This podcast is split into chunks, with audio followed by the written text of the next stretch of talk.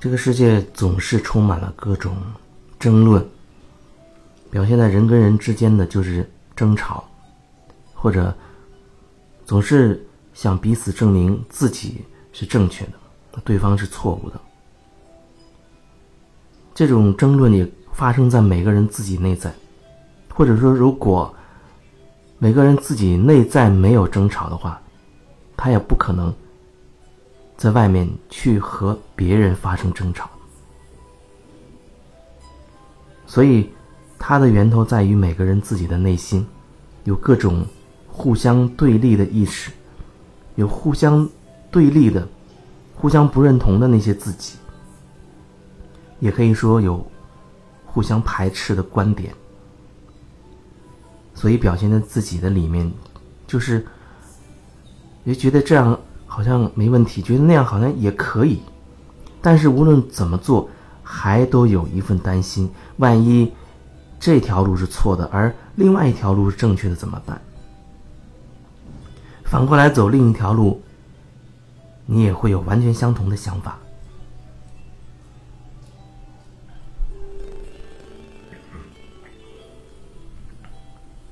那么表现在人跟人之间，就是想争一个是非。对错，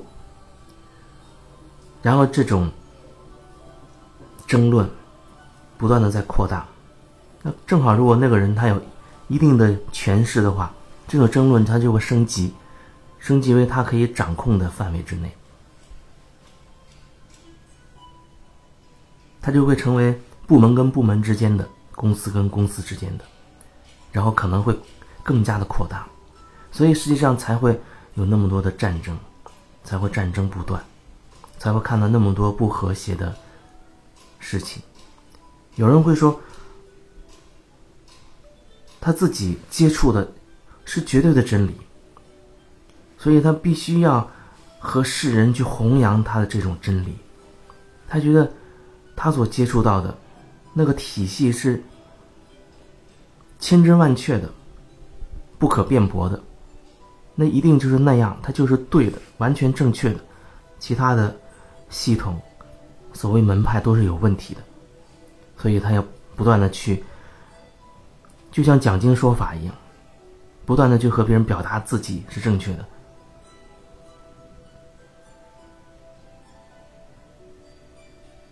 那只是内在那个矛盾，内在的自我矛盾的另一个版本而已，没有任何不同。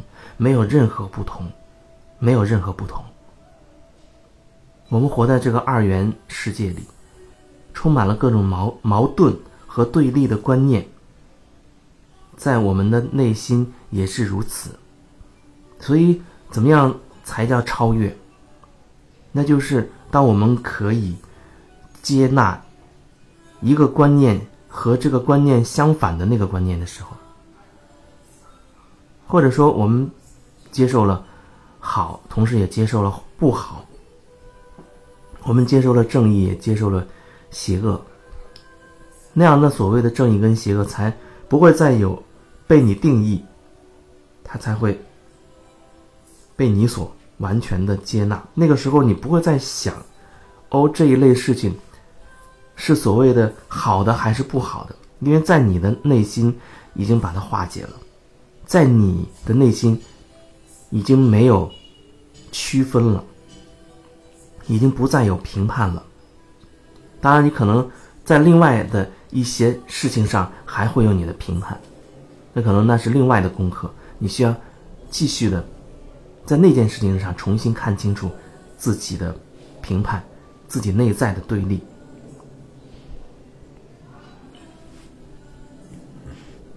所以说，自我成长它是一个过程。不是说，对吧？有人觉得，哎，到这做一次个案，好像事情解决了。当然，很多时候人们都是带着这种心态来去选择上课，或者找哪个大师，或者找谁谁谁去做个案，做个疗愈之类的。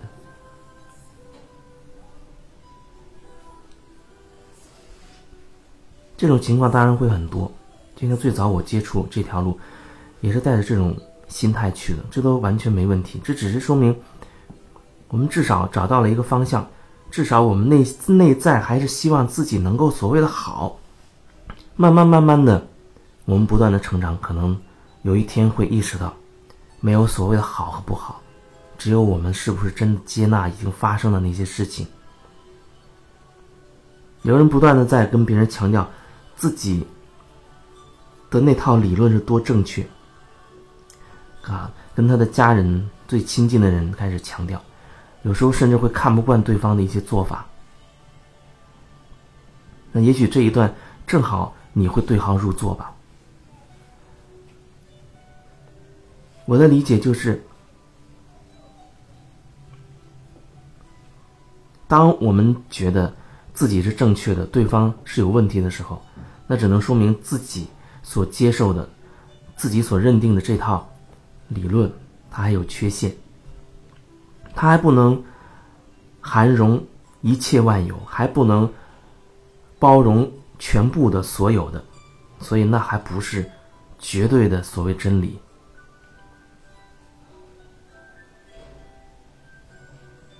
不知道我这样表达是不是清晰？当你还想对外面排斥，认为对方错，你认为你，你的这个法门，认为你的这个观念是是正确的，是普世的真理。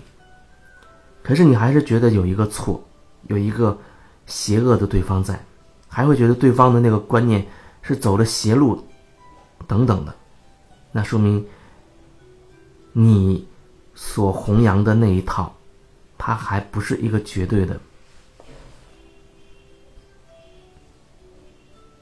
也许有一天，你忽然意识到了，哦，你理解了，你可以接纳眼前的你曾经排斥的那个人了。那说明你内在的那个真理又向前拓展了一步，它又有所拓展，比以前范围变广了，又可以含容更多的东西，又可以包容进更大的范围了。这种包容不是容忍，那是真心的、自然的一个过程。不是好像自己高高在上的说，我包容你，我不跟你辩解了，我包容你，我理解你，这好像有一种高高在上的那种感觉，往往会这样。那所以真正的那种包容，它不是一种端起来架子高高在上的感觉，它就是真的理解了哦，原来是这样，而这往往可能需要自己。也有类似的经历，你才能体会到你自己走过的路，你容易产生一种理解。所以，为什么往往我们会卡在过去，卡在自己曾经过去的那些经历上，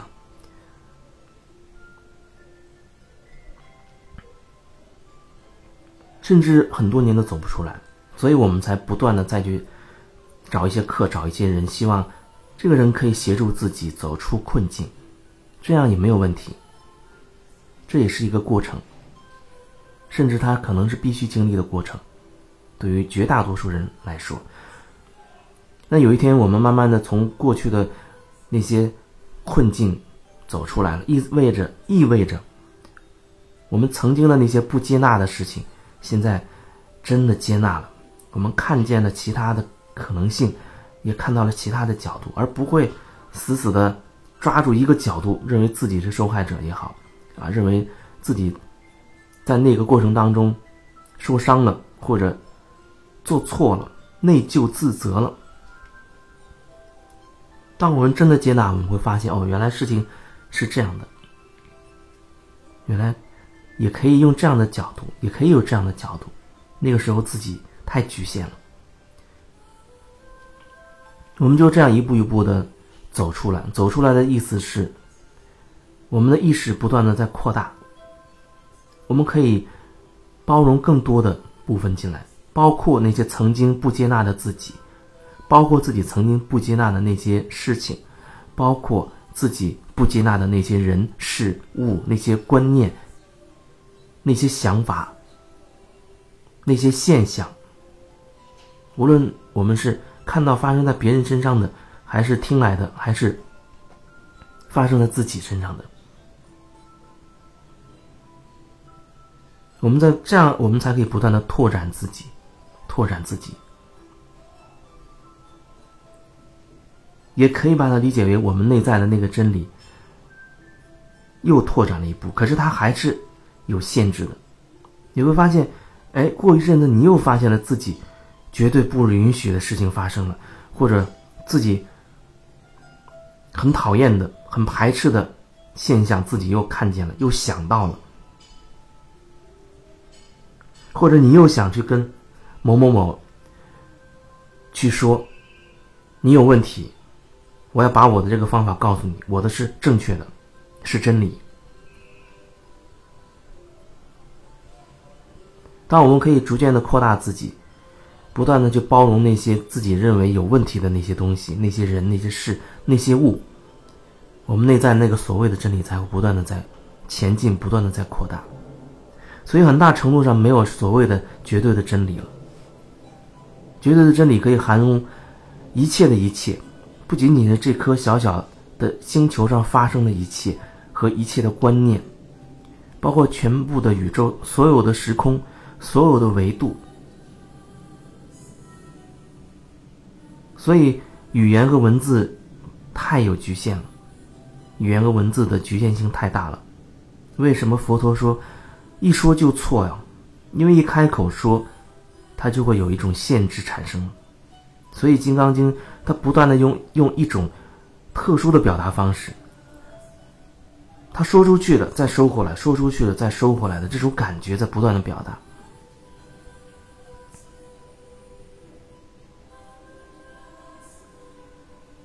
道德经》也利用同样的这种方式。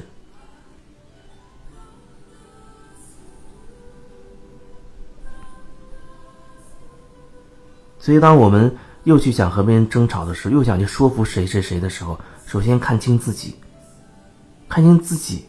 如果自己理解的真的是绝对正确的，是不是也可以包容眼前所看到的这些？如果我们所理解的、所接受的那那一套，连眼前的这一个点都不能够包容进去的话，还认为它是错的话，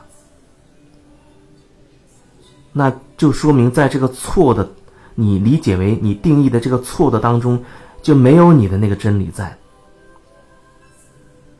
那你的真理的范围就缺少这一块它还不全面、不完整。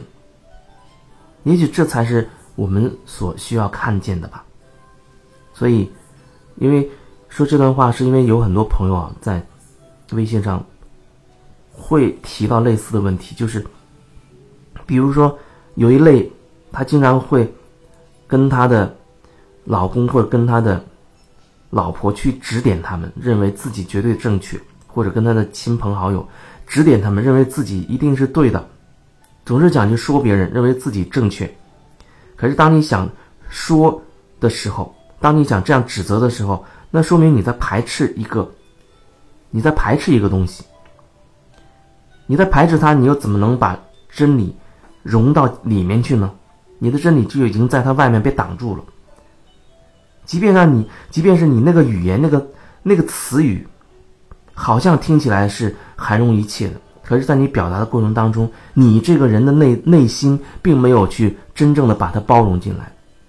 所以，无论你说什么。你还是是一种隔绝的状态，是跟对方是分裂的状态，是一种分离的状态，是一种不接纳的状态。所以真理不在于你怎么去表达它。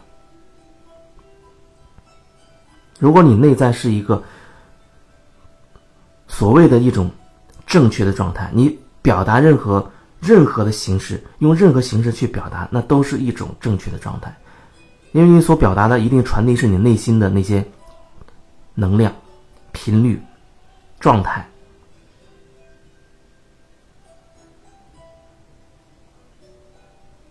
如果你满眼看到的都是真理的话，那恐怕你真的不需要真正用语言去表达了。你已经看到每一件事物内在的美，你已经能看到每一个人里面他本然的样子。你可以说他的神性也好。或者他的佛性也好，等等的，不管用什么词，那样的话，你还需要去表达吗？这也是每个人的功课，也是我的功课，不断的看清自己，通过每一次经历，通过每一个想法，不断的去看自己。这是这一段想要表达的。